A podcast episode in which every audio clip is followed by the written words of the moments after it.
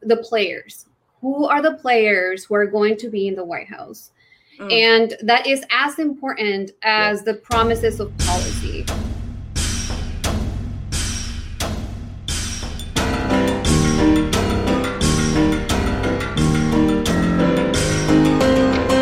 What is really going on, everyone? Hello, and welcome to the Bitchuation Room podcast live from my mom's house.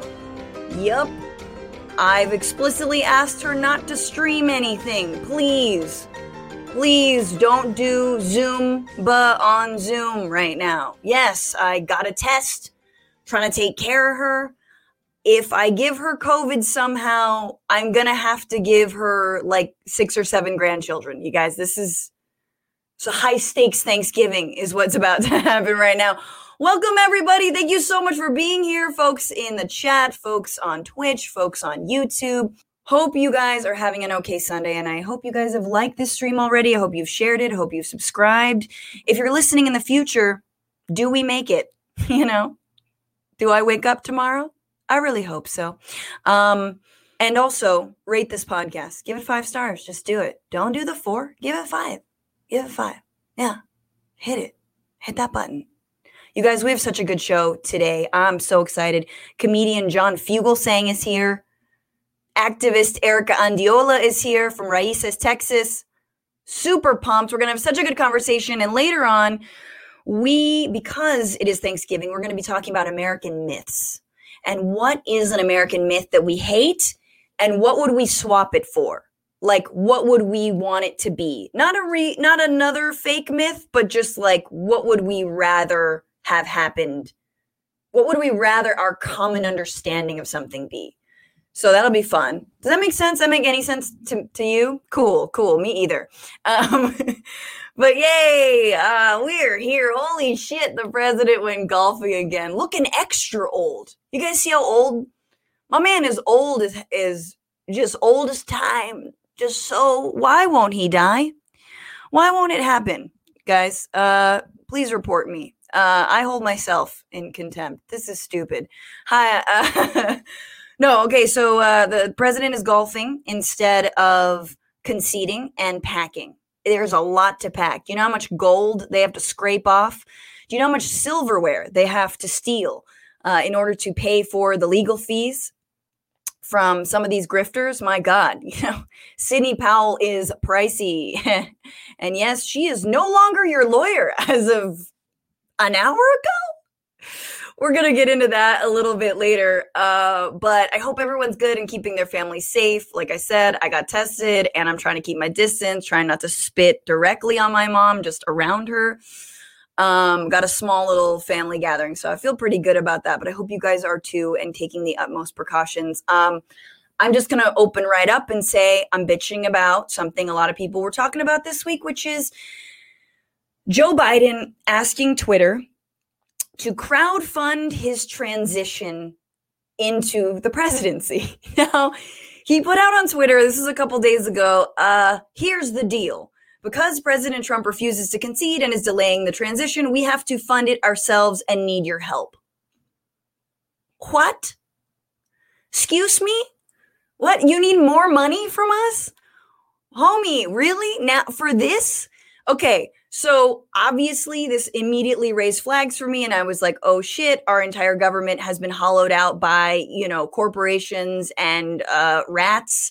And they have completely screwed the government. And uh, we have no mo- more monies. But in fact, it is that a the head of what is called the General Services Administration Emily Murphy, she hasn't signed off on any of the transition because they're, you know, everyone there is like, you know, playing the ostrich game of how long you can keep your head in the sand, etc. Um, and so the Biden campaign can't do, and the Biden team can't do things like background checks. Uh, so I guess maybe they don't know that like some of their picks got a lot of money from fossil fuel companies and uh, lobbied for big pharma. They should know. We should do those background checks. No, but really, so so apparently they need the money for the transition because there's no public money and how it works, I guess, because once again, the Trump administration is just a giant civics lesson. Um, is that actually transitions are privately funded. They're privately and publicly funded. But there's no access to the public funds right now. And what I'm bitching about is like, why not ask one of your billionaire homies, dude? Like, ask Bloomberg, ask Steyer, ask one of the other people who tried to, you know, become president and utterly failed and wasted tons and tons of money on. I mean, they kept MSNBC and CNN afloat, so that's tight. But like, why not ask people who've got money? Twitter doesn't have money. We don't have money. Like we're here on Twitter because we don't have money. We're just whining into the ether about how everything sucks and there's no bailout anymore and there's no more extended unemployment benefits. But the other thing is like, and I get this, you could pull a Bernie and be like, yo, you don't want me as a Biden, as a president, to go to my billionaire friends. Ergo, I need you all to do a small dollar peaceful democratic transition fundraising. You know, like this is like sell it to me like that. Look, you get five bucks, that's 0.005% stake in the future of this country. You know, like make it a selling point because we know you've got billionaire friends. So I'm bitching about like that whole thought process. Like, was not like, why? What do we do? We really have to give them the money? And of course, Biden doesn't want to sue this woman at the, you know, general administration, uh, general services administration head uh, she doesn't want to. He doesn't want to sue because he says that basically he wants to work with the Republicans, uh, the party that refuses to accept reality right now completely. Anyway, we're going to see how that works out. It'll be fun. It'll be good times. Before I bring in our guest, I want to just say you can support this show right now by donating to us at TBR live on Venmo, TBR live on Cash App. My little shoestring of an operation here. Very, very small, but so much love. Donate to us, and we will donate a portion of your tips to, wait for it, the New Georgia Project, which is registering voters in Georgia for the upcoming special elections, of course, to hopefully take the Senate. Oh my God. Uh, apparently, 100,000 voters, new voters, need to come out for this, Democratic voters.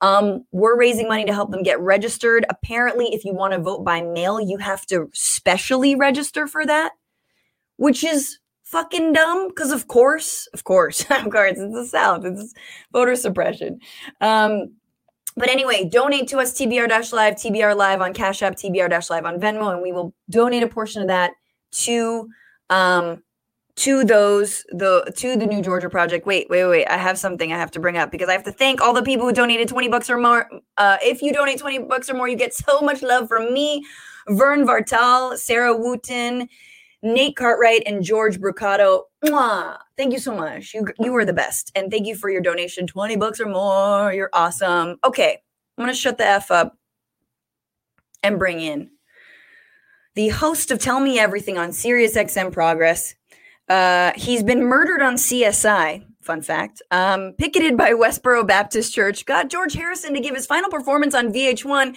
and once got Mitt Romney's advisor to call Mitt an etch a sketch on CNN.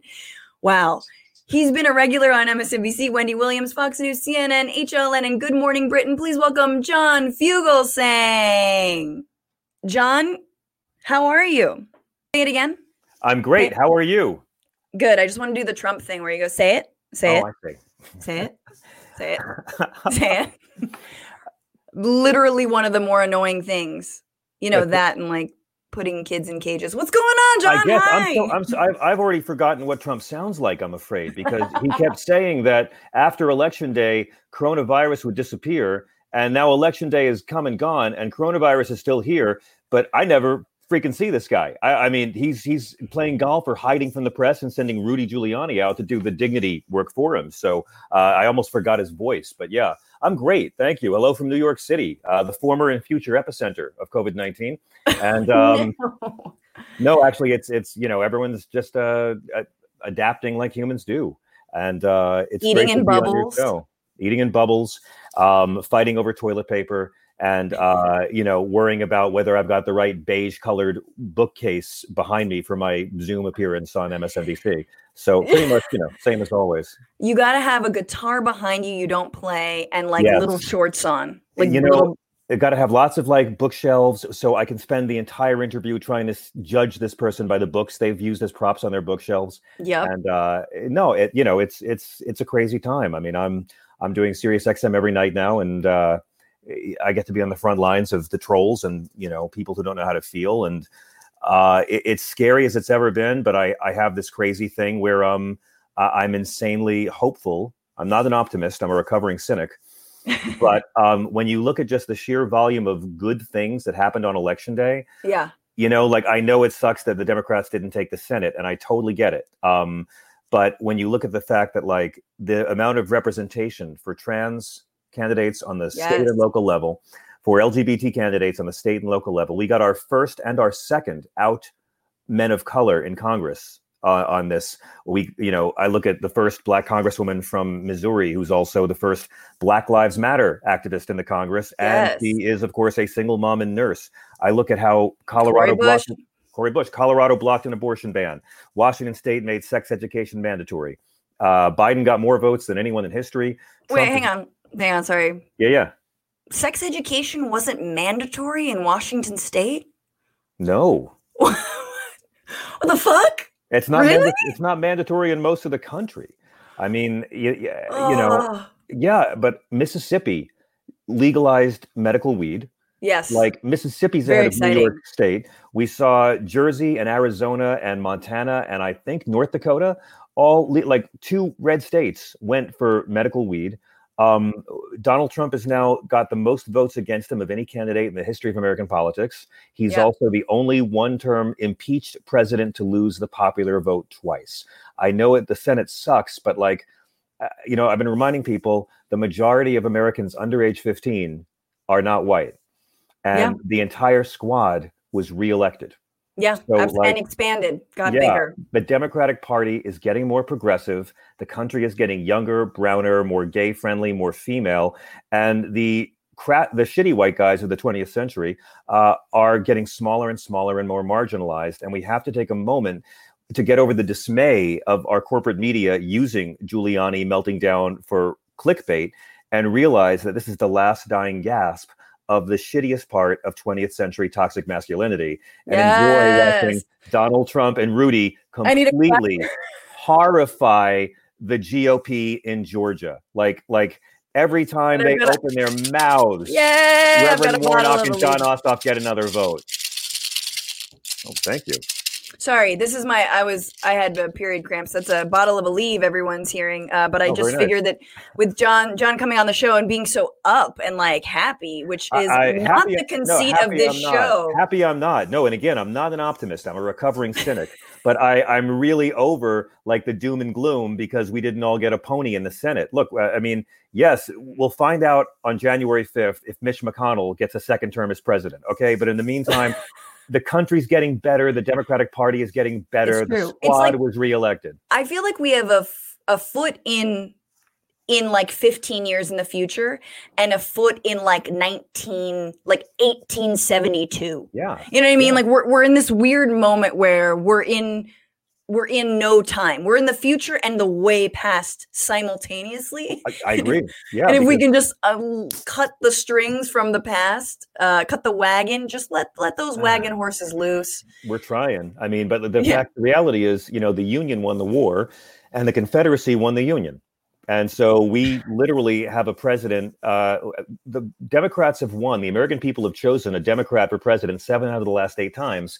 Twelve years of that has been Republicans because of dead slave owners who demanded an electoral college. Yep. You know, like America elected a woman president four years ago. Just the dead slave owners made sure that she couldn't get the job. But like, we are better and less shitty than it appears. And I wish we'd seen a sweeping rebuke of this toxic mediocrity of fascism. Mhm. But I, I just, you know, it's just being being negative about it's boring. People need to to realize that like karma and history play a long game.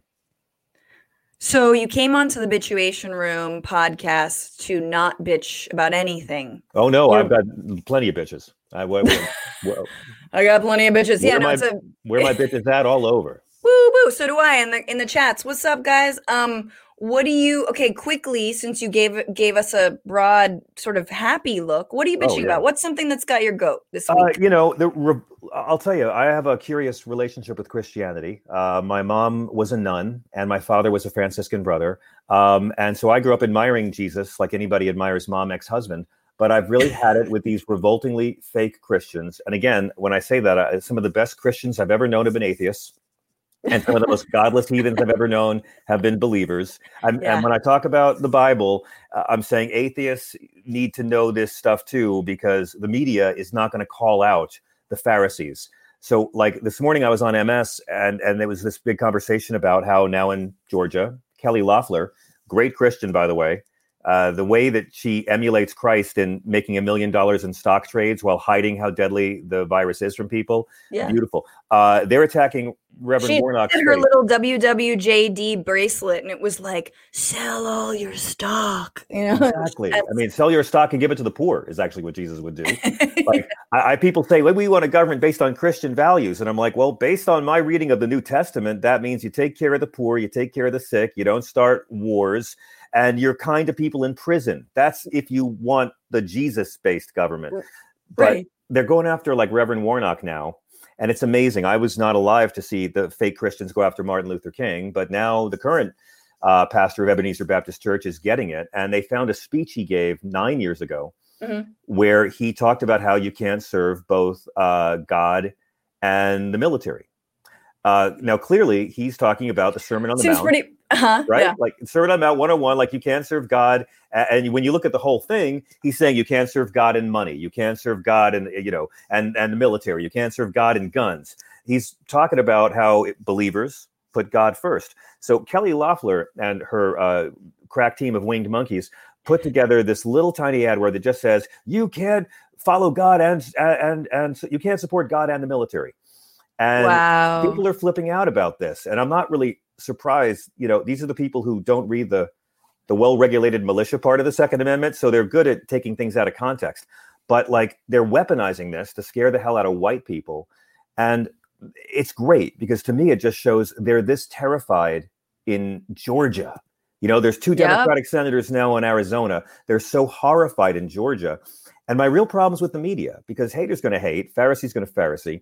But like if they're going to use the word if they're going to use the word christ for political advancement then how much do their politics advance the word of christ because these people like to worship jesus as a god because that's a lot easier than following his inconveniently liberal teachings and again Yeah. you don't need to believe any of this as literal fact to, to dig what i'm talking about because the media Sure.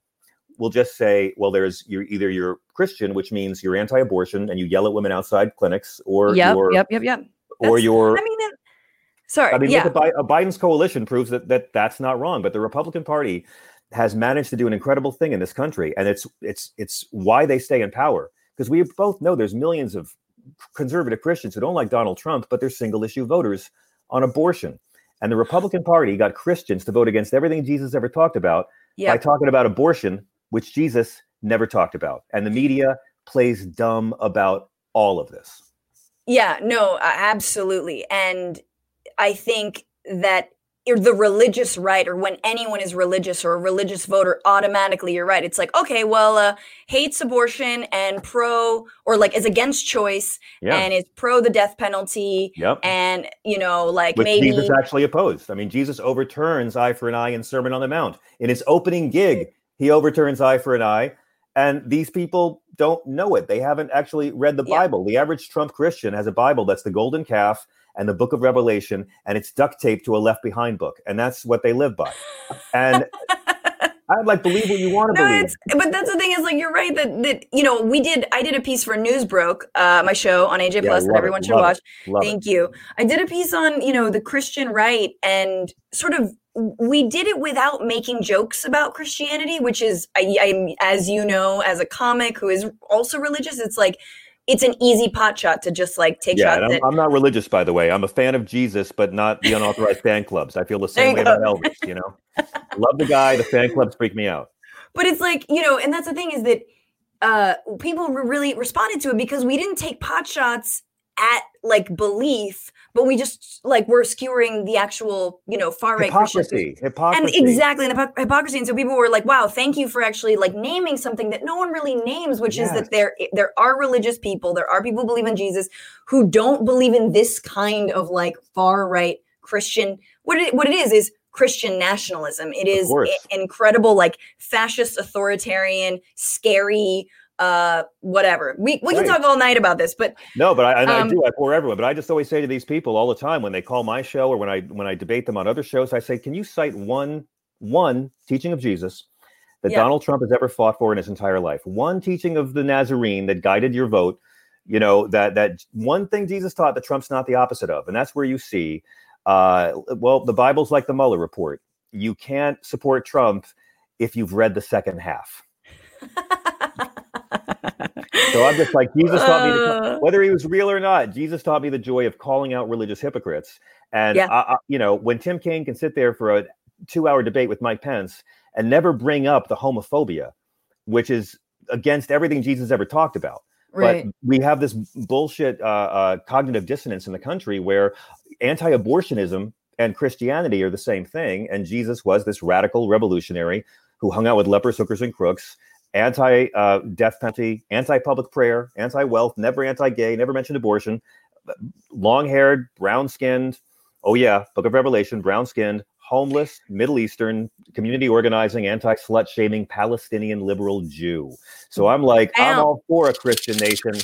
Uh, let's start with free healthcare.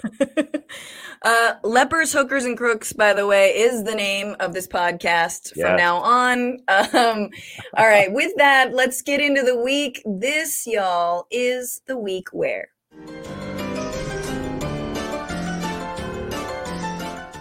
This was the week where the president kept up the charade that he won, and he appears to be losing over and over and over again in this Trumpian episode of Black Mirror that the entire country is also stuck in. A full 34 lawsuits, uh, one of which confused the states of Michigan and Missouri, I believe, mm-hmm. um, were, have been brought by the Trump legal team and have all been dismissed. Uh, and Rudy Giuliani is sweating out his hair dye and quoting My Cousin Vinny, a movie he says he loves, mostly because he married his cousin Vinny. Indeed. um, in an interview, Trump attorney, former attorney, as of a couple hours ago, Sidney Powell said that the team will be filing a lawsuit in Georgia that will be, quote, biblical. And by that, she probably means 1,200 pages full of myths that Donald Trump has not read. No disrespect, John. I none taken. I'm with you. Um, of course, this is after, and I don't know if you guys have read this. The Trump team floated the idea this week that Hugo Chavez, the very dead former president of Venezuela, was responsible for Trump's loss because he rigged voting machines 10 years ago. Right uh, that were then bought by a company in the US and programmed to flip votes for Biden in some Bolivarian inception. Yes. Like, this is crazy, dude. And like, if socialism can do that, if really the Bolivarian revolution did that, I say, gracias, comandante Chavez, para siempre, no? Hasta la victoria. Um, uh, BT Dubs, RIP to you know the career of Sidney Powell. Oh, yeah. The Trump team just released a statement that says she's practicing law on her own. She's not a member of the Trump legal team. She's not a lawyer for the president in his personal capacity. What the hell, John? When does this end? Like they when? fired the bass player from the band and just announced it in a tweet. yes, so We wish her luck on her solo career. yeah, um she wrote like some hits or whatever, but anyway, it's time. We just had like a, you know, creative disagreements yeah, we we we came together a long way. You know, we we have a, so many great memories back when we were a young band in Hamburg, denying election results with no evidence and telling judges we had no evidence, but then telling press conferences we did. Boy, we bonded back then, didn't we? That's where we learned to groove together. Uh, but now we've grown out differently, and she's married a Japanese performance artist, and we're just going a different direction. It's not working anymore. Damn. I feel like that actually happened to you, John. That was so specific. You were well, like happened to one band I can think of, but yeah. Uh, I mean, well, please continue because I just I find I find her hilarious. I find all of this so good for democracy. Yeah, I mean, the idea of going out with dignity has completely vanished, right? Like, oh, this is go, why why start now? I mean, right. this thing began with a this thing began with a press secretary lying about crowd size for an inauguration, and it ends with a press secretary lying about crowd size at a million MAGA march. Yes. Uh, in between, you had two other lying press secretaries that we don't talk about. Uh, it, you know, Trump has a choice. He can go out like a man, uh, and he can have people say positive things about him in history and give up control Somehow. graciously. Yeah, he could do it. He could do one thing right or he can still send out dozens, and I mean dozens, I'm on the mailing list, dozens of email fundraising letters a day from Trump 2020 and try to bleed these MAGAs for another million dollars a day. Promise Rudy, I'll give you 20 grand of my million a day I make, and have one last presidential fleecing before he leaves and tries to fleece them all from the private sector. He's $900 million in debt, uh, and he knows it's over. So this whole thing is just, uh, and the media is kind of playing dumb about it, laughing at these folks. But again, it's another symptom of the fact that this was always a grift on not the deplorables, but the gullibles. And the gullibles are the reason. And it comes back to Christianity. The people who believe in a talking snake, but think love your enemies was just metaphor and shit. Mm. So it, you know, I think I know what that means. We got. I'm going to move on to the next story. Please. this is the week where despite reaching a quarter million American deaths, the right wing is spinning COVID restrictions during the holidays as a quote, war on Thanksgiving. Uh, the literal head of the coronavirus task force and made for TV Dr. Scott Atlas said that families should gather because for some of them, this will be their final Thanksgiving. Like, and like, while that sounds so crass. Like how it will now, Scott. It will now. It is. It's gonna be if we follow your advice. And like that's so crass, but honestly, he's got a point. Like he's really understood the spirit of Thanksgiving because he went on to say, cough all over a blanket and wrap your nana in it, and then move into her home and call it yours and well, she'll be gone soon enough. And that, I mean, that's a Thanksgiving story. You know what? We've gone from giving the Indians blankets full of smallpox to giving our Nana blankets full of COVID 19. Exactly. So it's the circle of grift or the circle jerk of life, whatever you want to call it. The circle jerk of life. It's the circle jerk of. By the way, you know Scott Scott Atlas. Like I don't know yes. how much you've messed up in your life at times. And again, like like uh, you know, I'm a I'm a screw up. I'll I'll I mess up all the time in life. Sometimes in public you know, think about Rudy Giuliani and Borat 2 and realize that's not in the top three most embarrassing parts of his fall. But Scott, Stanford, Stanford faculty just passed a resolution condemning Scott Atlas. And they said Atlas's disdain for established medical knowledge violates medical ethics. His pronouncements are damaging Stanford's reputation and academic standing. And Condoleezza Rice, Condoleezza Rice signed oh, off oh, on no. that and oh, criticized no. Atlas in the in the, a a Zoom faculty meeting last night, and they overwhelmingly passed this resolution condemning him. And I'm just like Francesca, when Condoleezza Rice says you're indifferent to human life. that's like having Rudy Giuliani mock your social game or sobriety. It's just, it's just, it's like Jon Voight calling you a bad parent. You know what I'm saying? It's yeah, just, yeah. uh, Damn. Like there were shots fired at Angelina Jolie. What isn't that her dad? Oh yeah, but he's but she, you know, he was terrible to her and uh it's disowned. Yeah, she's but now he's, he's she proves that you can rise above terrible parenting. That's true. That's true. And that's why she broke up with Brad. Um cuz he was being weird and drunk maybe. We can talk about that later. Last sure. story cuz only 3 things happened this week. This was the week where a white child soldier who murdered BLM demonstrators posted bail after racist crowdfunded $2 million.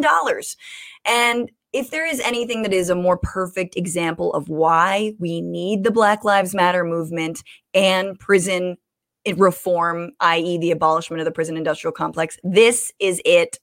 Uh, and it doesn't bode well for Trump, okay? Because it means that his fans will absolutely bail him out of jail before he has time to fake his own death. And that is his plan right now. I don't know if Trump's going for the Epstein package. I think he's just got extradition in a country, you know, a, a retirement in a country with no extradition treaty. Myself. It's that. It's either that package or, or the El Chapo package. If he can get enough coal miners who still believe in him to like that dig him do. a tunnel, yeah, you know, and then it'll that be like. Do yeah, he'll be like crawling through the sewers like in Shawshank, except he'll probably get stuck and they'll have to remove him with a forklift and shit. Yeah. You know, I mean, fun. would you trust Trump to like change his appearance and hide his identity and then not brag on Twitter that he pulled it off? I mean, we worry about the wrong things. He's going to leave the White House, people. He's got to play golf sometime. You know, like just send three strippers and a guy with a net outside in the lawn and you'll get him. It's like we, we don't need to worry about these things. Uh, John, do you have like a regular show or something? Because you're like good at this and shit. Well, it's funny you asked that. Uh, I had three tours planned for election year. Uh, I expected Donald Trump to be very God. good to me this year, and then of course they all went away. We do the um, I do the sexy liberal comedy tour with Stephanie Miller, and uh, yes, and over the years we've had everyone from you know Hal Sparks and Margaret Cho and Frangela have all done that, and uh, we've had everyone from like Lily Tomlin to Nancy Pelosi to Ted Lieu join us on stage for our shows. Sorry, were... this this is for Lily, not for Nancy. This oh no, it's same with me. for Nancy. This Lily's, is for Lily. Lily's done the show like three times. So this year we've been doing virtual shows, like pay per view shows, once a month. And nice. instead of working out the same twenty minutes every month, I have to write, shoot, perform and edit a new 20 minutes every month and so it's been really fun i just did it like my life is like staying up all nighters editing uh, but it's been fun to at least have Sounds another outlet. Great. And, yeah, you know, comics no, have got to find a way. Like there's not there's more than just Zoom shows. You got to find a way. I did one live show, socially distanced, and I felt like I was like learning. It was like riding a bike. I saw you posted it. How was it? I it mean, was, was it-, it was great. I mean, people are doing outdoor shows. I think it's it's it's scary now. You know, this yeah. was in LA, and before the like restrictions where you know uh you know how covid doesn't strike at night? You know how nobody gets sick after 10 oh, yeah. so oh yeah. there's a curfew now for covid? I don't anyway so well to your kyle rittenhouse point it's just like i think it really proves what i've said for a long time about racism in america which is that uh, you know uh, america's like an old couch and trump is the black light. Yes. These yes. nasty stains have been there a long time but Trump made them all happy and shiny, and we can see them more clearly now. And we can't reason with these people; they're beyond reason. We have to beat them uh, in elections, and we have to marginalize them. And remember that the majority of people being born now are not white, and that is why they're freaking out. It is going to be a very interesting journey between now and 2045 when Caucasians become less than 50% of the population. But thank yep. God it's coming. And in many ways, this election was sort of like voting between the old white guy who's learned from his mistakes and at least is able to say he was wrong and he's growing, and the old white guy who's disgusted you would ever suggest he was ever wrong about anything. It really is, you know, when you meet an old person, they, they, oh, grandpa's set in his ways. And I'm like, oh, so grandpa lived through civil rights and LGBT rights and the ERA movement and he learned nothing, is what you're saying? Yeah, so, maybe your grandpa's a piece of shit. Yeah, the racists are always going to be there. Kyle Rittenhouse, Ricky Schroder bailed him out. My God, Ricky Schroder helped pay to bail this guy out. This is the guy who was. This is that child actor from child actor, and he, he was on NYPD Blue for years. And it's uh, like, but Colin Kaepernick, Colin Kaepernick is the problem, and you nailed sure. it with BLM. They're not mad that we need a Black Lives Matter movement. They're mad that people are having a Black Lives Matter movement. Yes. They're not mad that we need more civil rights protections. They're mad that we're asking for them. Absolutely. They're like, yeah, they're they're mad that people aren't happy with their shitty lot. Um, I have a um, Thanksgiving tip for these relatives if you have to see them. And yes. I don't recommend people I don't recommend traveling and sitting in a circle and eating and laughing and talking and coughing on your loved ones and it, but uh, just say it's really simple. I, I, do this now when they call my show and it just it's it's uh it's not a litmus test, it's a shortcut. Just say, where was Barack Obama born?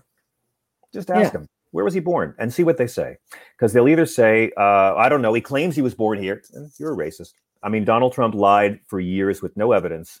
Why didn't that racist lie bother you uncle racist? Or, or they'll say uh, i have no idea where he's from. And then you know. Or they'll say you know he wasn't born here. And then you can say so when trump came out in september 2016 and said he was your grand venereal wizard was lying I mean, I'm tired of letting these people get away with it. Like the media never asked Trump about birtherism. He was able to spread a racist lie for years with no evidence, still get elected. And again, the media lets every one of his enablers off. When Axios asked Jared about it, I stood up and cheered. I'm like, finally, hold these people to account because if you're Yeah. playing dumb about racism, guess what? That's your squad. Absolutely. Mm, amen. And speaking of Obama a little bit, he's got his third book out this week. I didn't Oh, do he? I didn't. I, I heard nothing about this. Yeah, me either. It was weird. I was like, wow, he's like dropping it like Beyonce, like not really doing any uh, press tours. Oh my God, can we stop? But I, I may, I like, I haven't even read any of his books, and I feel like that makes me a bad person, even though I have crazy critiques of Obama and really do not like him in a lot of ways politically. Yeah. Respect him uh as the first black president and as like you know a competent president who could like string sentences together but um i'm like maybe i should read the other ones it's should i get the They're worth notes? reading. They're worth yeah reading. that's what i think but uh also you like talk more about this new book because we haven't heard anything about it why don't we talk about a transition and the fact that this fucking president and the entire republican party will not concede holy shit okay Yeah. Yeah. i'm good i'm gonna read that- some but comments Remember, Francesca, the more they don't concede, the more it helps in Georgia and the more it marginalizes his base because the majority of people know he lost and they are just putting on a pantomime to fleece the flock and make themselves look more silly. They're hurting the entire GOP field for 2022 and 2024 with this. Amen. Let's get into it. Um, I forgot how I'm doing this. Uh, I'm for, I forgot how I'm doing this. This is the sitch. Here we go. Three, two, one. This is the sitch.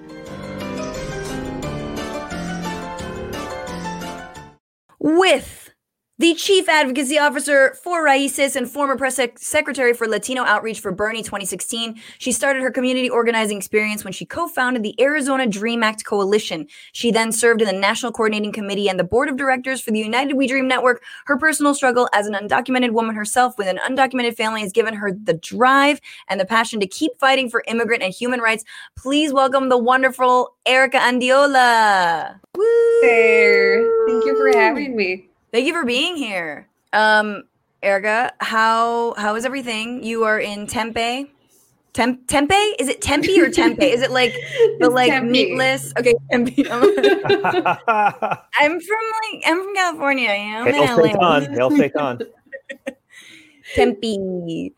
Um, very very cool. Um, Erika, so much to say right now. So much uh, trying to be hopeful for the, for the future, but can't. You know, the past is not letting us go. Even though we know, you know, when Biden finally assumes office, we're not going to go back to normal. But I think a lot of people have been taking stock of the last four years, and I know RAICES has, I'm sure as well, and you have. What are the like? Uh, let me just jump it off by saying, I feel like one thing that people get wrong is that folks are like, "Well, Trump never built his wall." Mm. He's built a lot of it. Like there's a lot of wall being built or reinforced or whatever. But there are lasting impacts of the Trump administration, especially when it comes to immigration. I think we all know that. What for you are like the standout must change immediate like executive a- action, executive order for the Biden administration uh, when, if and when he comes in? Yeah. Well, let's just start with how many policies he actually changed. And there's about 400 immigration policies that were changed under the Trump administration. In one term, he uh, and his buddies in the White House, uh, especially Steve Miller, who was, you know, the biggest advocate for uh, anti-immigrant laws and policies, they uh, changed about 400 immigration policies. And so, as you can imagine, I mean, they did everything they wanted through the executive uh, with the immigration system. And, you know, All through the some of- executive, right? Did anything go through Congress at all? well, you know, funding, uh, funding Sure. for ICE, funding for Border Patrol, funding for um, private detention centers, et cetera. That did go through. Both Democrats and Republicans voted for for more money, for more prisons, and more uh, military at the border. Um, and you know, there were a few. I'm not. I honestly didn't follow too much, or didn't really hear of anything Congress did on immigration. But on the administrative side, there was so much that they changed, and some things were really, you know, everybody heard about them. Things like the family separation policy, uh, which is actually called zero tolerance, you know, where they separate migrant, migrant children from their parents. You know, people heard about uh, ending the DACA. Zero tolerance for parents and Yes. children. It was zero it was tolerance for moms.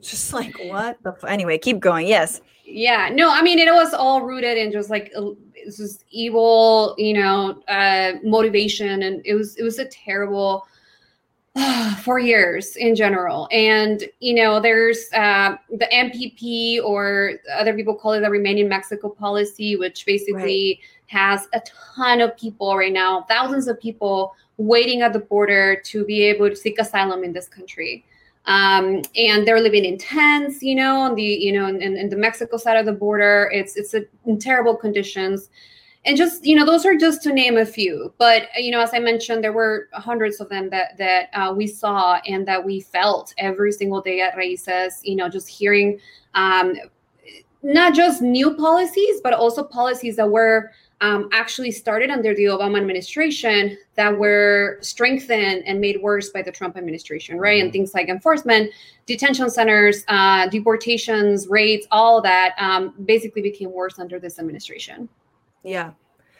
Absolutely. And and now there is this this like breath of fresh air, you know, this moment and and and some respite, some relief. I I think uh, I have you know spoken to um, Marisa Franco from Mijente about like what it would mean if this keeps going. And and and also just the ways that in the last four years the the latinx community has been completely um, galvanized to really get involved in electoral politics and really came out hard uh, even not necessarily for biden but just against trump.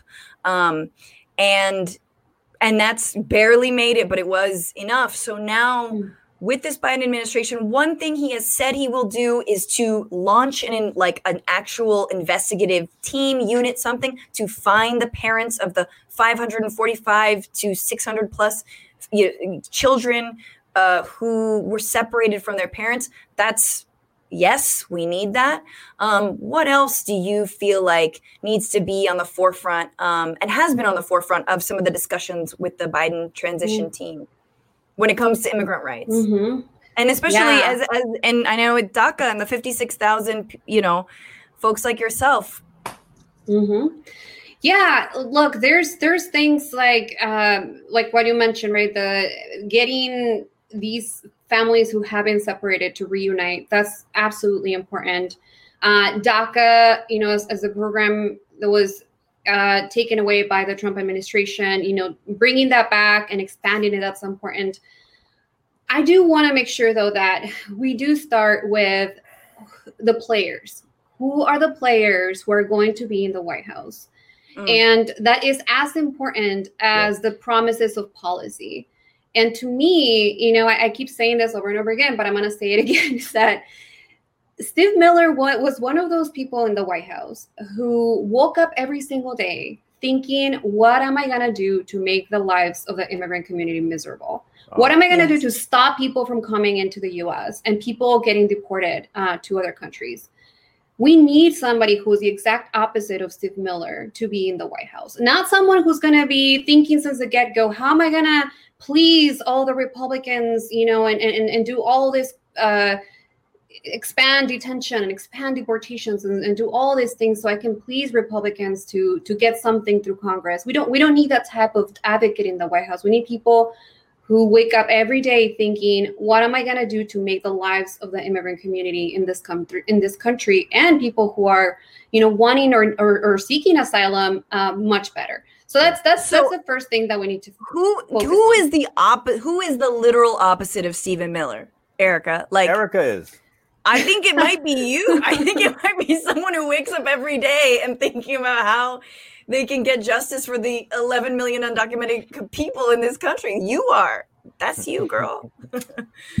let's just let's put it on the, on the, on the record. I'm not seeking a job right now. I'm not with looking. the Biden administration, but I'm not looking. But I, I I I think there's there's so many people in this movement, in the immigrant rights movement, whom are not just policy experts because we don't just need policy experts right? We need people again who have the passion to advocate inside of the of the yes. biden administration for for many issues right? For many issues. But speaking on immigration i think that the the biggest challenge that we had under obama was that unfortunately he hired he had a lot of people in his team whom first didn't understand immigration and two who were ready to compromise as soon as he started his presidency right? Right. Um so that's yeah. that's that's a dangerous thing to to do. And and of course we got to do everything that was harmful under the trump administration but also let's think about you know what else can we do um, through the executive action to do you know to, to make the lives of immigrants better. And of course we're going to push congress but we can walk and chew gum at the same time right? Let's push congress to make sure that we get a path to citizenship, that we have, you know, as much uh, protection and, and, and, and uh, permanent protection for the undocumented community. Right. And also, let's make sure that we're dismantling the immigration and deportation machine and that we are creating um, other uh, things like DACA and uh, TPS and those kinds of policies to broaden them for more people uh, who are in this country undocumented.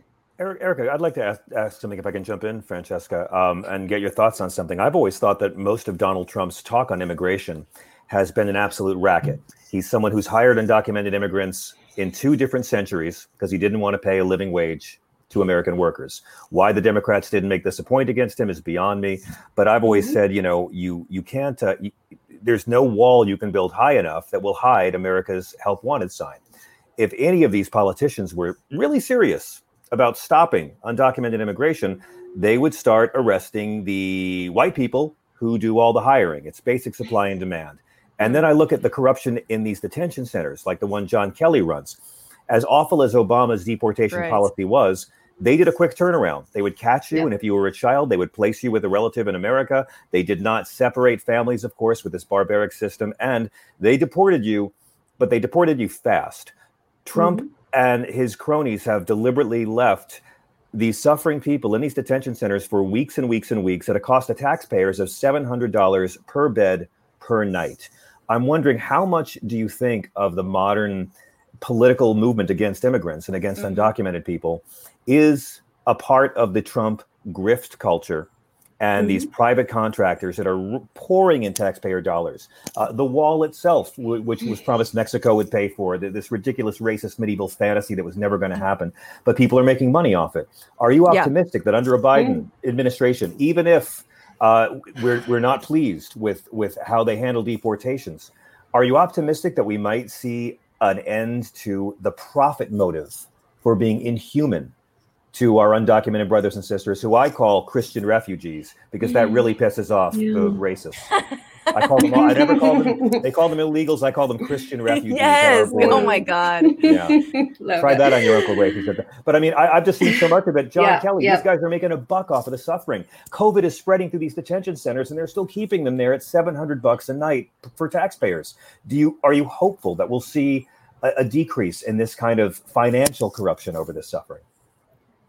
I am very cautiously optimistic. Um, it may be little less than that. And, and and you're right. There is a lot to gain from businesses, especially private detention centers. And um, you know, right now a lot of technology companies are looking at what are Democrats going to do at the border because maybe there's not going to be a physical wall, but there might be a technology, right. you know, sort of technological wall or whatever you would say that. Um, and so to me it's it's it's important that we put things into context. And one is that yes incarcerating and deported immigrants are it, it's a business uh, for a lot of people. And two is that we we don't stop and look at you know the the resources that we have in this country and how people use this um, you know sort of this people are afraid that the immigrant is going to come and take their jobs or they're going to they're going to come and take their social security and their their health care and so on and so forth when in reality there's people in this country who have so much wealth and have so much you know in their pockets um and, and that we're not looking at, at at, them to those are the ones who are robbing you the rest of yes. american needs right and so yeah. to me you know as someone who's who's undocumented who has DACA, I, I, get so frustrated every time somebody comes to me and says, "Well, you know, you're gonna come and take my my education money, my scholarships, all these things," and, and I'm like. It, it's like we're acting like there's not enough resources in this country, and there is. It's just that they are up there, you know, with the richest of the richest, um, and yeah. it's just it's just really sad. And we need to change that. We need to change the mentality. Yeah, I wanted to ask so many questions. I mean, one through line I think that is really interesting about the movement that you really have been so integral to that started under Obama, and um, is that white people once again are understand that there is a hierarchy and uh, they're fine with white supremacist hierarchies and violence. Um, so yeah. so long as the person who's being oppressed is also cool with it, you know, you just stay in your lane. Mm-hmm. We know you need better, but you're never going to get any better. Whether it's Black Lives Matter, but also especially with immigrant rights. And I think that the movement um, scared white people. Trump capitalized on that, but it I think something that you spearheaded was this undocumented, unafraid, a movement that was like, this is not about cowering one's head. This is not about trying to make as little noise as possible. This is about being loud and out front mm-hmm. and reclaiming um, just how much contribution, how American we are, despite not having physical paperwork. And that's like a total slap in the face to these white supremacists who are, it's like, it's fine if you're there. Just don't complain and don't actually want to fight and don't fight for any more rights right? Mm-hmm. um, but anyway i wanted to you know we all know that trump capitalized on what obama had done who capitalized on what bush had done. And i sort of feel like we have to always go back to the war on terror and the ways that the department of homeland security was created. Mm-hmm. everything got incredibly militarized. Ice was born out of you know the dhs do you see like you know without the slogan necessarily abolish ice but how do we like dismantle it like how do we or reform it and and we're reforming mm-hmm. and think about going back to the ins or what is what is the vision what's that sort of like um yeah hmm. like systemic vision for how to really change these departments mm-hmm. yeah and you know, we actually just released a, a podcast um, not too long ago with RAICES. Uh, we created our own podcast out of this specific question, uh, which nice. was how do we abolish ICE, right? Um, it's called Homeland Insecurity, and it's a it's it's eight episodes, and we start from the very beginning of what happened in 9-11 and yeah. right after 9-11 what happened with all these agencies right and what a lot of people don't know and what people don't remember is that ice didn't exist you know about 20 years ago or right. you know before 9-11 it didn't exist. You didn't have border patrol was not as big as it is today. Yeah. Um you know it was under the treasury department. I mean it was an entire different bureaucracy than what you have right now. And unfortunately because there was so much fear in the american public is that a lot of you know people like bush and, and you know a lot of republicans and some democrats too started you know really capitalizing in this whole sort of fear of, of the of the Muslim or the immigrant oh, yeah. or the person of color, right? And we ended up with these agencies. And so to me is let's start from from that point, right? Like things were not perfect, hmm. but there was no ICE, there was no, you know, this massive uh, border patrol agency. And also let's, you know, look at immigration as an as an issue that's bigger than just a path to citizenship or or the border yeah. And I think a lot of people, especially in the Democratic side, think of okay, uh, we're going to pass immigration reform. That means that we need a path to citizenship. That is part of the reform that we need. But we never look at what we are also, let's talk about foreign policy, right? Let's also talk about that. Like, how how are people needing why are people needing to leave their countries yeah. why are people yeah. needing to migrate in the first place and unfortunately whether it's in the immigrant rights movement or within you know uh, politicians i i never hear the conversation of what nafta had to do with people leaving exactly. from mexico what did you know the wars that we create in other countries how does that push people into needing to seek asylum in, in the united states and so all drug war it's all, all it's all connected and and we got to start from from right. those issues um, in order for us to create a a um, a system that is going to work for everybody in the in the world not just in america yeah, and by the same token, I feel like some of the conversation around Medicare for all and the stuff that you and part of the Bernie, you know, coalition in 2016 started to have language that was like Medicare for all means all. Like it doesn't matter whether you have legal citizenship. And thinking about that is like it's it's the kind of like radical hope that I you know stirs inside of me when I'm like, oh my god, you know, there's a huge uphill battle for that, right? But COVID nineteen um, proved it though. The, the pandemic oh proved it. Mm, the, yeah, the pandemic proved that this is why you know every time they say, oh, I I'm against having health care for illegal immigrants, uh, so you support letting them die in the streets. Is that take then? I mean, the pandemic mm. showed that yes, you yeah. want everyone to have access to health care in this country, regardless of their status, because the, the, the worker that you have hired to work on your grounds could be infected. And even if you have no empathy, purely out of self interest, selfishness, mm-hmm. uh, this has proven why it's so important. And I mean, I know it's it's changed everything, but I, I look at how you know Canada and Mexico are still closing their borders to us, and I just want to say that like I'm so proud as an American to share borders with two countries that have high enough standards to not let any of us in. That just fills me with pride. no, that's a great point. I mean, COVID was, uh, you know, we we saw how important. And look, I don't I don't like to talk about immigrants just as just as like people need our labor because we are well, worth way more than on every level, rate, doctors and frontline workers and, and EMTs. Yes, yes. That was a huge, you know, people saw that and, and it was needed. And also, you know, to me, is just when we talk about like what are the things that we need in, in 2021 once uh, Biden takes office, one thing that I really hope to see is whatever comes out of the first bill that he's going to push uh, on COVID uh, with COVID relief. I really, really hope to see, you know, this new Democratic president actually be, you know, that he's also prioritizing the immigrant community in whatever push, you know, he he has. And there's, you know, there's a lot that can be done through through Congress um, in in in you know taking that route of of, of COVID. Um, and you know, making sure that he is uh, prioritizing also immigrant workers who are also very much needed in this in, in this economy as well. And that's and that's the thing. Sorry, my light went out, y'all. Uh, I got a I got a faulty. This, this lighting's great too. I got it. Yeah, I got a I got a knockoff ring light, and it's definitely come to bite me in the ass now. Um, but uh, I will just say that when you start to provide, I think universal benefits, it really offers a a commonality, something for all Americans uh, to get behind, and rather than a well, what are they getting that I'm not getting? Okay, well, I don't qualify for Medicaid, so fuck that. Or I'm not 65, so I don't get Medicare. Or what about, you know, affirmative action, which is necessary, but is so small. It's like once we think about universality, when we, we don't means test it, you don't have to qualify for it then there's something to work toward. Then there's something, we're all in the same boat suddenly, just like this pandemic, like you're saying, has put us in. So I'm like, I hope that some solutions that the Biden administration comes in with can grasp that and put us all in that same boat so that we basically just work around white people's feelings. You know what I mean? To like, you know, make, yes, this actually does help you too. It's not just like, yeah. N- like you know because honestly you're going to hold out on a benefit because you're afraid that someone who doesn't have papers is getting it? Shut the fuck up.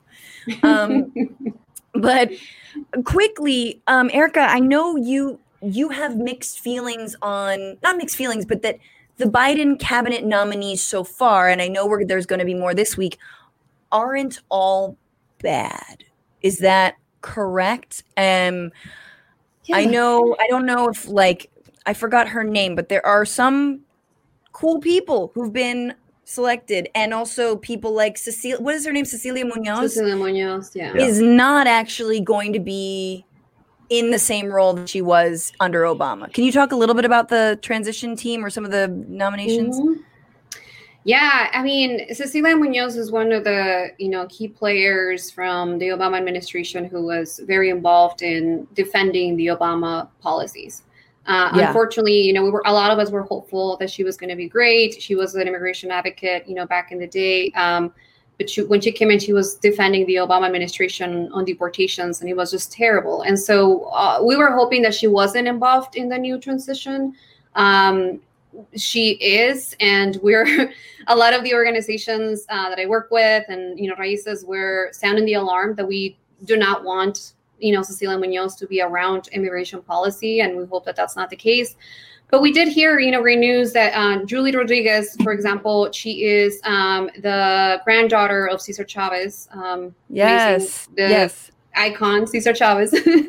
um, and Chavez, she no is, you know, an organizer. She's been organizing in California for for many years, and she was literally ten years old. And so, you know, people like her um, give me a lot of hope. Again, I don't I don't know what's going to happen, and I understand politics are politics. And uh, you know, I've I worked in Congress. I don't know if you know, knew that at all, but I worked in Congress for a year. You know, know back in the day yeah, it was a terrible experience. Um, I left. I left right grassroots organizing. Damn, that, yeah, that I mean that's like when for you to be like, no, I prefer to go into grassroots organizing with a bunch of ragtag activists and like, you know. That's exactly what happened. And you're and, like, because I that. saw that. I saw that, right? It's like DC and the politics of it can just suck you in, and you have to have a really strong will and, and, and a lot of passion for what you believe in so that they don't, you know, just yeah that they don't that, that you don't use, lose your mission so i, yeah. I you know I, I, hope that she does the, the right thing and i hope that we see new names that are not you know again so tied to private companies and you know we talk about people who were so tied to the fossil fuels and you know that's anything right. everything that the the climate activists are saying like that's not right well, let me yeah. tell you that a lot of Democrats also take money from private prison companies. Absolutely. And yeah, I yeah. hope that we don't see any of those people going into the Biden administration. And I hope none of them touch immigration policy because it's going to be a really big concern for us. Well, they, they just announced that Antony Blinken will be Secretary of State. And um, while he's pretty centrist, uh, he has been in the past sensitive to refugee crises sensitive to what's going on in Central America with El, Salvador, Guatemala, and Honduras. Mm. Uh, so I'm cautiously optimistic yeah. that there will at least be, if not overt empathy, at least awareness of reality. Are you breaking news on the Bitchuation Room, John? It just came through. Yeah, it just came through. Hell yeah! Boo boo boo. Um. All right, I gotta Google him. Everyone, Google him for me because I don't trust John. John's like under, a comic. Undersecretary of State under Obama, and um, you know he's someone who did work to uh, who did work to ease refugee crises and at least cares about refugee crises around the world. Um, so hopefully he'll be wise enough to know that this is it's good economics and it's good morality um, at the same time. It's good morality. I need on a shirt. You got to sell it. You got to sell good, good economics to them. Yeah, good, but good morality is not enough. You know, I mean, even Jesus do that. You got you got to have a you got to have a miracle to make them listen about love. Dude, and, it had uh, been like 10 minutes since John talked about Jesus, so Yeah, sorry about that, but I'm Yeah, um, to just um, drop his name again. I guess it, but but all of this speaks to America's original sin of racism and Christian hypocrisy. You know, uh, yes. uh, to me it's just the same Christian streak that said we're allowed to keep these people in chains and still call ourselves Christian because we put up a tree once a year. I'm big in favor of shaming that hypocrisy, and the modern version of it is how we treat uh, our brothers and sisters who weren't born here uh, but were brought here as children or have come here to seek a better life like any of us would um, yeah. by these Christians who I guess they think God really gives a shit about our invisible lines in the ground that separate our tribes. Hmm. Oh my God. Not to mention just like, I don't know. It just reminds me of it's all the same racism. The, the kinds of the, the kinds of immigrants, the kinds because it it is racist, but it's also how can we use you as a tool? For example, Cuban immigrants. We're going to use you as a tool to talk about, you know, socialism and communism, right? So that's fine. You know, we have the we, the rule where you know Cubans get automatic citizenship instead of, um, and no one else does from Latin America, right. and also like imagine if, I mean, the idea of like Israel, right? And the idea of, well, we got to get all the Jews back to Israel so that God will come back and then exactly. some exactly. of them will be saved and others will perish in fiery hell. That's hell. the but only like, reason what, they support like, Israel. What the exactly? That is the only reason. And so here you like you could argue, you know, refugees. Exactly. But you're like, that's when you care. Like suddenly when yeah. you fucking care is because this is all about your bizarro Machiavellian plan to get to heaven. Fuck out of well, here. And, anyway. And, and, white supremacy as well. I mean, this whole notion of I'm not racist as long as we're in charge. And that's going away. And that's driving mm. so much of it's not economic anxiety. I'm sorry, New York Times. Yeah. I can't wait for the next 19 part series I've got to read to understand why the Trump voters did they did.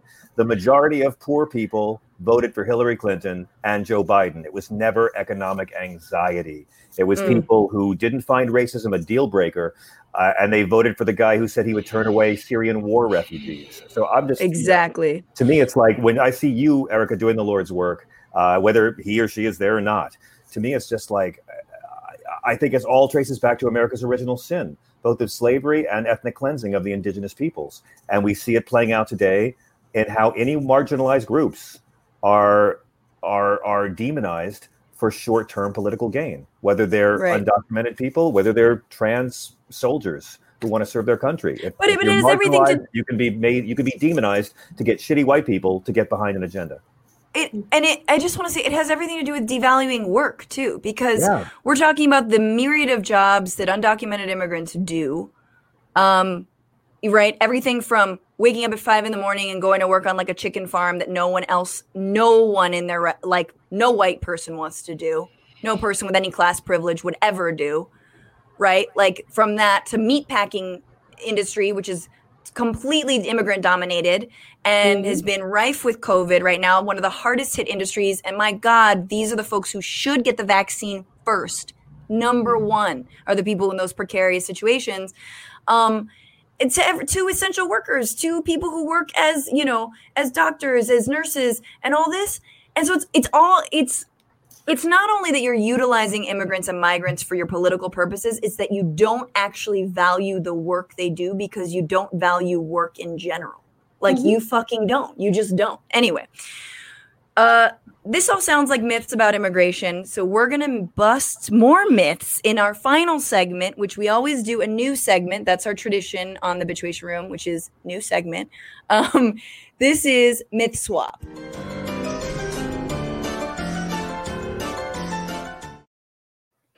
And thank you for the super chats, y'all. I see them. And thank you, Erika, for breaking that down. Um, my God, come back on this show.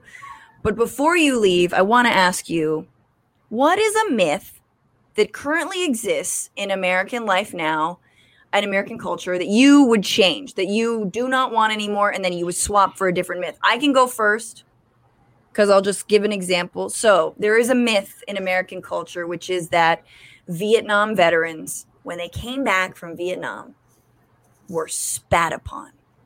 It never happened, but it was a myth. It was a story. It's like it's like the razor blade and apple on Halloween. That never happened either, but it just got perpetuated. I think Michael Moore talked about this. Well, in this great documentary that came out in like 2007, height of the Iraq War, um, this documentary called Sir No Sir about war resistors inside the military. They talk about how, like in Rambo, they depicted like a Vietnam veteran, or he was a Vietnam vet and he got spit on, and like, I got, I got spit on me. I came back and they spit. They called me a baby killer, you know, whatever it was. And uh, that's the best Stallone you'll hear ever. Um, I would replace that myth that instead of an anti-war demonstrator spitting on the Vietnam vet, uh, an an anti-war demonstrator spit on Henry Kissinger's face, and it just like a loogie dropped off of his face. No, no, sorry, that a Vietnam veteran spit on Henry Kissinger's face. There Ah, we go.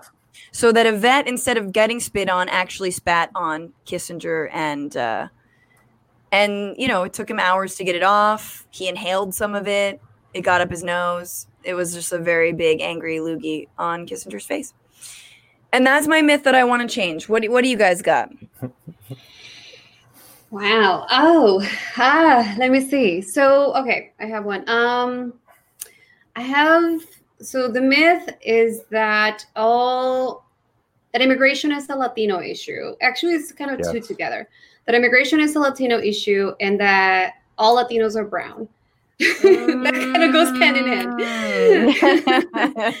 and um, They're rainbow color. You're like, I'm going to replace it with. super rainbow. Um, so the, the first one is that we come from all over the world, obviously, which is kind of like no, like no shit, right? Like immigrants come from all over the world, and the world has many different shapes and colors and people from all over, you know, the, the place, and and we're so diverse. And so, why is this important, Rose? Real quick, is because we are also erasing the fact that there's also black immigrants and uh, black immigrants in so many ways get even even worse than than people who are like my skin color or lighter Yeah. right and so that's super important and also that not all latinos are are brown and that's also important because everybody Right. believes that it's like it, first of all, like if you're an immigrant, you must be a Latino. If you're a Latino, you must be brown. And so right. I, I just hope that people start really kind of thinking a little bit more about that and dissecting it because that also has an impact on policies and, and culture and the way that we talk about immigration and the way that we talk about Latinos and the way that we talk about, you know, even black folks and, and others who are not, you know, who don't look like me. Amen. Absolutely. Yeah. Love it. Beautiful. John? Well, I have so many. You know, I was gonna, I was gonna say that my myth was that America is a Christian country, but I, I think I've already burned that that stash. Um, you know, my, I mean, my favorite myth is is the George Washington as a child chopping down the cherry tree and saying, "I cannot tell a lie," because it's a lie and it's so perfect for uh, all of American mythology. But what what I'm really tired of uh, is this line I hear from the the Candace Owenses is and such. Um, when they come out and say uh, Owens I mm-hmm. the Lincoln the Lincolns the, the, the Republicans freed yeah. the slaves. Republicans freed the slaves. Oh, God. And Democrats started the KKK. Oh, and God. we hear this all the time. Um, all the time. All, all the time. time. Because in the bubble, this is reality. And they venture out of the bubble and say this, and we shout them down. But some of us don't actually know how to delineate that particular bit of disinformation because it was liberals who ended slavery yeah. conservatives who wanted to keep it, conservatives who defended segregation, and in fairness, it was liberals of both parties who wanted segregation, liberals of both parties who propped up Jim Crow for many years. Yeah. You know, L- LBJ was a racist, and that's the great irony. Irony is the one religion that'll never let you down. By the way, that that it took a racist to become to what, Thurgood, what Thurgood Marshall called the best president for black people of my lifetime. And and he was a racist, so it can happen. Yeah. So as much as I want to say, you know, uh, uh, that America's a Christian nation is my favorite myth, it really is this persistent disinformation about the Confederacy. Because when Donald Trump, you know, came out and said, uh, there's very fine people on both sides. And everyone flipped out. The right wing folks in the bubble came out and said he didn't mean the white supremacists. He just meant the rest of us who were marching in Charlottesville to defend the statues yeah. of white supremacists. Like literally, the whole march was defending white supremacy. So I just say, if you ever hear someone say this, uh, ask them who's defending the Confederate flag now. Are those liberals defending right. it? Uh, and so you know that's that's that's my favorite myth. Um, Absolutely. The, the not understanding the the history of your own party is like ridiculous. Like, well, the will for under- disinformation about it, you know, and the will for disinformation, and knowing that your party, your party went out of its way to become more racist. Like it, it flipped, it completely heel turned because of that. Yeah, I had a. I said something like, you know, like let's not like let's not equate left and right wing like uh, violence. Like the left wanted or like yeah the right started the kkk and the left wants to give everyone free health care or whatever exactly. something like that or no the, the sorry the left gave you the weekend the left yeah. fought for the weekend the right fought for the kkk and then people the democrats started the kkk always like, been the right always been the yes the democrats Dude, used to be right wing and that's why they hate Robert Byrd. Right. that's why they hate Robert Byrd. They say, "Oh, Hillary's mentor, racist Robert Byrd," and it's like, well, I know you guys don't believe evolution is possible because of your warped Christianity, but Robert Byrd was a racist, and then he renounced his racism, became liberal, devoted his life to atoning for it. The NAACP honored him when he died. But mm. people who don't mind racists throw out Robert Byrd to call Hillary Clinton a racist. And in reality, the only racist they hate is the one who renounced racism and became a liberal. They never are angry at you betrayed us. Never mad at that. Ronald Reagan well, made a segregationist chief justice of the Supreme Court in the 80s. This is recent Christ, history. fucking dude, Reagan was the worst. Okay, uh, we got to end the show at some point, but here's what I will say. I think that the LBJ example gives us hope for Biden. Yes. Look, Biden might not be perfect at all, but if there is a movement big enough, if there are people demanding it inside and outside of Congress, you can make even someone like LBJ sign the Civil Rights Act. You can right. make Biden sign something like a Green New Deal, abolish private prisons uh, and detention centers. Uh, pathway to citizenship, but so much more. Erika Andiola, you're wonderful and amazing. Please follow her work and follow her on uh, Twitter, which I, I had your handle somewhere. I don't know. Oh, here we go. Follow Erika on Twitter. Erika, any last plugs? This podcast that that we must listen to. Any any other? Well, definitely listen to our podcast, Homeland Insecurity, um, and find all the information that is needed to understand how we can dismantle immigration. Uh, it's not immigration, sorry, ICE. Uh, and also follow RAICES. And RAICES, if you don't know how to spell it, just look up how you say roots in Spanish and you'll find it.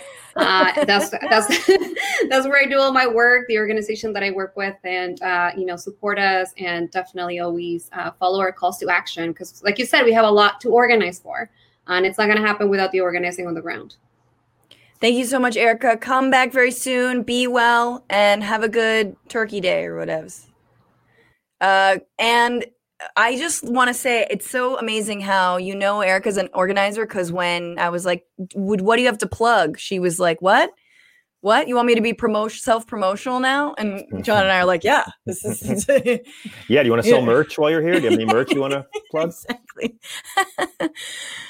John Fugelsang, You're the best. Thank you. It, this has been a long time coming. Holy shit. I'm so yeah. glad you said yes. Long time fan, first time suck up. You know how it is. I love your love. I love everything you do, and uh, and yes, this began with me trying to trying to bum rush you to get you onto my show, and some somehow I'm here, uh, and it's a real delight. I just think you're such a great broadcaster, and you. I mean, you're the kind of person that I've never been a Democrat. I've never belonged to a political party, but you're the kind of person the Democratic Party should hire um, because oh, you God. can no, nah, you can tell the truth in an entertaining way, and that's that's the trick. And I I love I love your show. I love what you do. Thank you so much, John. People Thank who've you. ever seen my stand up know it's a terrible idea. Listen to Tell Me Everything on SiriusXM with John Fugelsang, Be so, so, so well. Take care. And thank you all for being here, you guys. And thank you for your super chats. Oh my God. Dope guests. Agreed. Harish Ram, uh, Ramaya, thank you so, so much. And everyone else, thank you for your tips. TBR Dash Live on Venmo, TBR Live on Cash App. Once again, New Georgia Project. We got to register these voters. 100,000 voters, got to get them out. 100,000 more voters, I think, than came out in November. I didn't mean to whistle that deeply into the microphone. Um, you guys, thank you for being here as always. Have a great week. Keep your loved ones safe. I don't have a clip to end this evening um, so you just get me, and you just get this, and you just get the dope guest that we just had on, um, and you get these words. Don't just bitch about it, be about it. Thank you to everyone. Thank you to Kelly Carey on the other side of the stream here, to Dorsey Shaw, and to Becca Rufer as always. Bye, y'all.